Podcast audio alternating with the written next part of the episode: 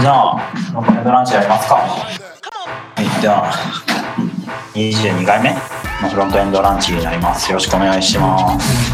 はい、えっ、と、今日は4人で、僕となんとびさんと、拓也さんと翔さんですね。東京の正田君も、ハンガードで出力しております。おって言ってた位置に来ました。ようこそようこそ。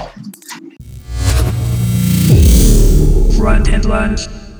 V8 の5.7がリリースされました。公開されたシンカーウェイトや、えープロミスなどのパフォーマンス改善などが行われています。で、Web アッセンブリーがデフォルト有効化。で、なんだけど、なんか、なんだったかな、パフォーマンスって言ってるのが、えっ、と、V8 これまでも ES2015 以降の実装は進んでいたんだけど、えっ、と、ES5 で書いたコードに比べて実行速度が遅かったっていう話があって、それに対する対策の一部が入ったみたいな話ですね。の ES5 の方が早かったっていうのはこの辺見たらよくって、うん、ここ見てもなんじゃこりゃって感じだけど、なんかバベルの方、バベルで ES5 に変換した方が実行速度が速いからみたいな話があったんだけど、これは Node と Chrome と Firefox それぞれのブラウザで、うん。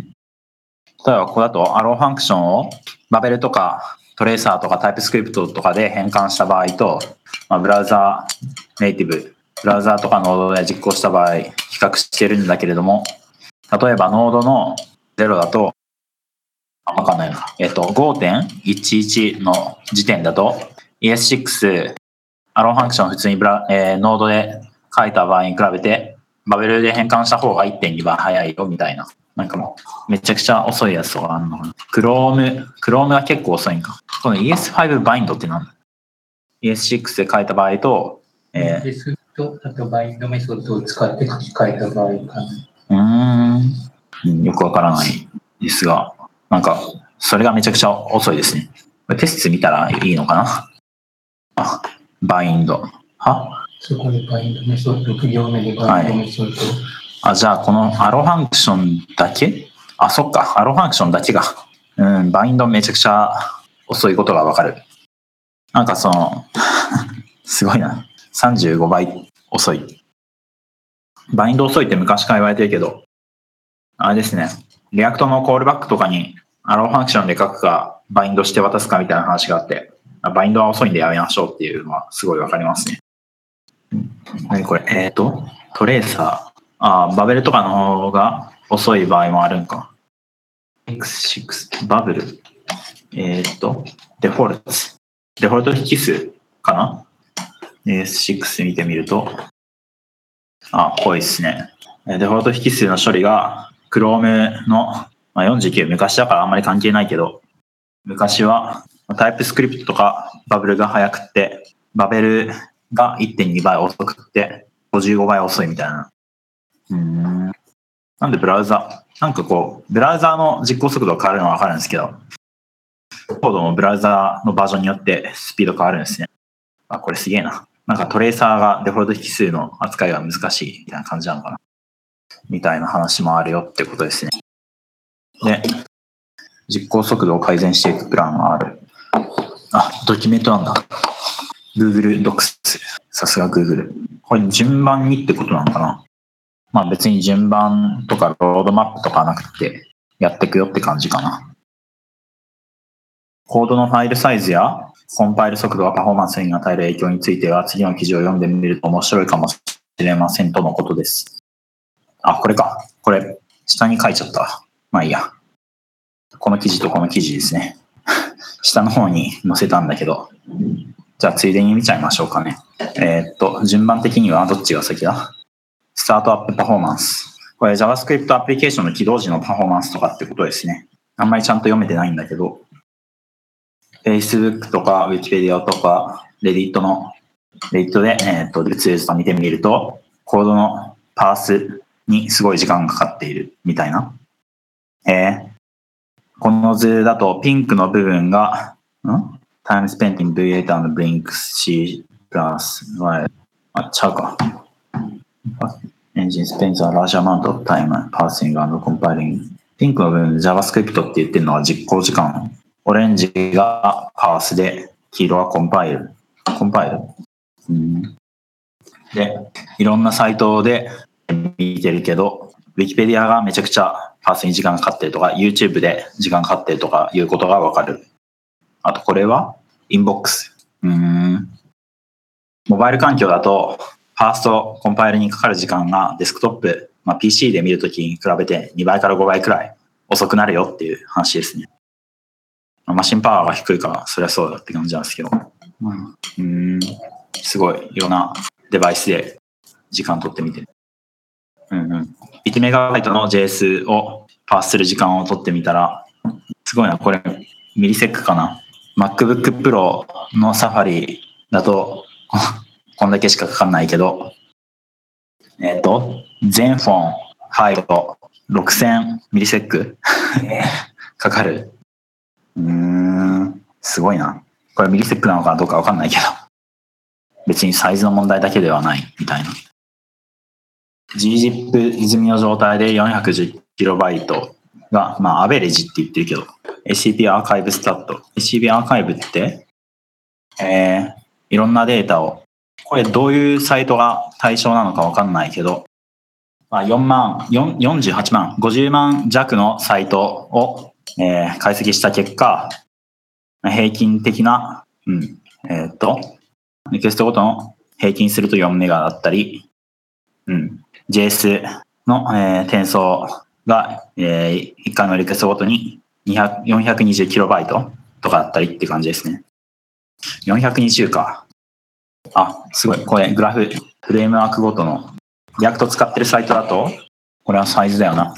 平均して300ちょいくらいだけど、アンギュラーとか使ってるサイトだと、まあ450とかそんくらいいくよねっていう。うん。まあそんな感じっすね。あと、ネットフリックスの人のスライドで、ブラウザ別にトランスファイルした JavaScript を配信しているって言ってて、あとポリフィルとかいらないから、その、ファイルサイズが小さくなるって言って。まあ言ってることは、単純にその polyfill とか外すよっていう話なんだけど、判定はサーバー、リクエスト来た時に行ってんのかな？で、ビルドするときは単純にそのバベルで移設 ES2015 外したり、 TypeScript でそのターゲット ES6 とかってしたらいいんだけど、その minifier が ES2015 のコードに対応してないことが多くて、 UglifyJS2 とかだと、すごい、2014年に issue がしたけど、まだ対応してないみたいな感じなんだけど、まあ、バビリっていうのが最近出てきて、まあ、バベルの人たちが作ってるミニファイアですね。これだったら使えるって、そういうことなのか？ES6 plus aware mini fire based on the Babel to chain. うーん。って言ってました。20%から40%程度、ペイロードが小さくできるっていうのは結構大きいですね。まあ、その分、ビルドの処理とか複雑になるけど、そうそう。テストが来た時点で、その、ユーザーエージェントは嘘つくことができてしまうので、なんか、こういうその判定コードをイバルしてリダイレクトするとか言ってて、かかっこよかった。それなんかその、確かに転送量とか削減できるけど、これ、これ一回かますと、その、レガシーブラウザで見てる人の体験が悪くなりそうですね。なかなか判定してるんだよ。リクエスト来た時点で判定してるんだけど、嘘ついてる場合とかあるから言っ、てる場合は、あそういう人はするけど、基本的にはね嘘ついてる人もちゃんとサポートするっていうのはいいですね。まあリダイレクトというより、クッキーにデータを入れて、リロードしてる。だから1回目は判定できないから、別に1回目諦めて全部送っていいんだったら、単にクッキー入れて2回目以降はクッキーを元にあ、そっか。のを変えるみたいなケースをうん。確かに。かっこいいですね。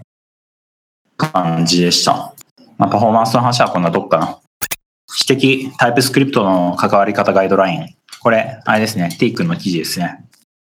はい。これは、社内ではもう、社内勉強会で発表されているし、本人が今日いないんだけど、あれですね。片手間、片手間でっていうか、タイプスクリプト初心者でもわかるように書いてあって、嬉しいですね。まあ聞いてて、そのバペル使うくらいなタイプスクリプトって言ってて、いや、わかるんだけど、みたいな感じだったんだけど、まあいろんな型仕様がどんどん追加されていくので、タイプスクリプトを書き始める人は仕様把握するのは一旦諦めようみたいな実用的な感じでした。NST ノードのセキュリティツールってことで、パッケージ JSON とか、あの、NPM シンクラップを解析して、基地の脆弱性のあるライブラリーに依存しているかどうかチェックできるってやつですね。どうやってんだろう。定義を眺めて脆弱性のモジュール、ノードセキュリティプラットフォームっていうのがあって、そこに情報が集まってんのかな？うんうん。Continuous Security Monitoring for your Node Apps。えー、ん？どういう風になってるんだろう？見たよとかわかるんだけど、うん。脆弱性を公開している。ここ見たら、アドバイザリーズ。うん。ああ、いろんな NPM パッケージの脆弱性がここに集まってる。へえ、すごいな。どっちかっていうと、ノード、ノードって感じなのかな。あクライアントサイドっていうよりは、ノードで Web アプリケーションを作るときにみたいな感じかな。ゲームパッケージごとにっぽいですね。うんはいはい。すごいな。ニーモニストっていう、なんだろうな、ライブラリじゃないんだけど、リポジトリがあって、JS でいろんなデータ構造を実装してみようっていうやつでしたね。まあ、 linked list とか、なんか初めて聞いたんだけど、バ Burkhard Keller tree、 incremental search みたいなので、ななんていうの？ファジー、ファジーサーチに使えるみたいですね。なんか単語を投げて、レベンシュタイン距離が2以下だったら、だった候補をサジェストするみたいなのが使えるって言ってて。多分それ専用のライブラリとかではないから、なんか勉強しましょうって感じでしょうね。さっきざっくりリンクトリストとかトライの実装を読んだんだけど、なんか古き良きっていうか、ES3、ES5 時代の JS 書いてるんで誰でも読めるって感じでした。あったあった。JS の配列とか使って、プロトタイプとか出てきて、はいって感じ。うん。配列使って書くと、だいぶ早くなると思います。確かに。じゃあそのバージョンお願いします。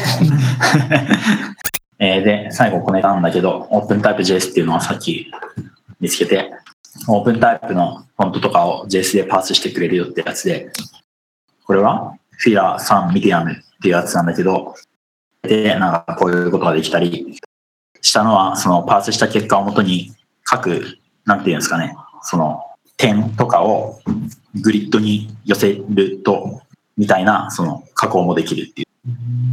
まあ、使い道はパッと思いつかないけど、まあこういうことできるのは面白いんじゃないですかね。拓也さんが書いてますね。ユニバーサルなモジュールを作るプロジェクト構成。テストする。うん。タイプスクリプトカーマモカ、パワーサート、ウェブパックの構成試してめちゃくちゃハマった。うん。ブラウザでパワーサートがうまく動かなかった。うん。うん。 webpack 小さく使うのは全然難しくない印象。まあそうっすね。TS のコンパイルに TS ローダー使ったけど、タグを分けると動作が怪しい。うん。パッケージ JSON のブラウザフィールドファイル差し替えると。前、きょ去年、一昨年の合宿でユニバーサル構成にしたんですけど、その時も TS コンフィグでははまってて、なんか別に Webpack でハマるっていうか、うん TS コンフィグ、そんなんだっけ、TSCP とかって昔から使えるんたんでしたっけ ?P オプションでなんか、その、ディレクトリーじゃなくて、そのディレクトリーを指定できるってやつ。これが入ったのが、 issue が立ったのが2015年12月。じゃあ当時はなかったんかな？でも今あるから、普通にオプションになんか書くだけでいいみたいな。これがうまく効かなくて、あら。なんか、読み込めてないのか、ちゃんとこう、 outDir ってそのはい、出力先とか指定してるんですけど、はい。なんか、えドット TS 同じ場所にできてめちゃくちゃ困ー、うん、 tsconfig を、うん、る。なんか、あんまり変な構成にすると、うん、なんか、よくわからないことが起こっていて、まあなんか、あれですよね。同じゲットイン出しちゃって、ギットイグノアするくらいが一番楽な気がしますね。はい、じゃあ今日のフロントエンドランチはこんなところですかね。はい。えーで、そう、司会を当番制にしました。次回は、ハツさん、はい、にお願いしようと思っていますので、よろしくお願いします。はい。では今回は以上です。お疲れ様でした。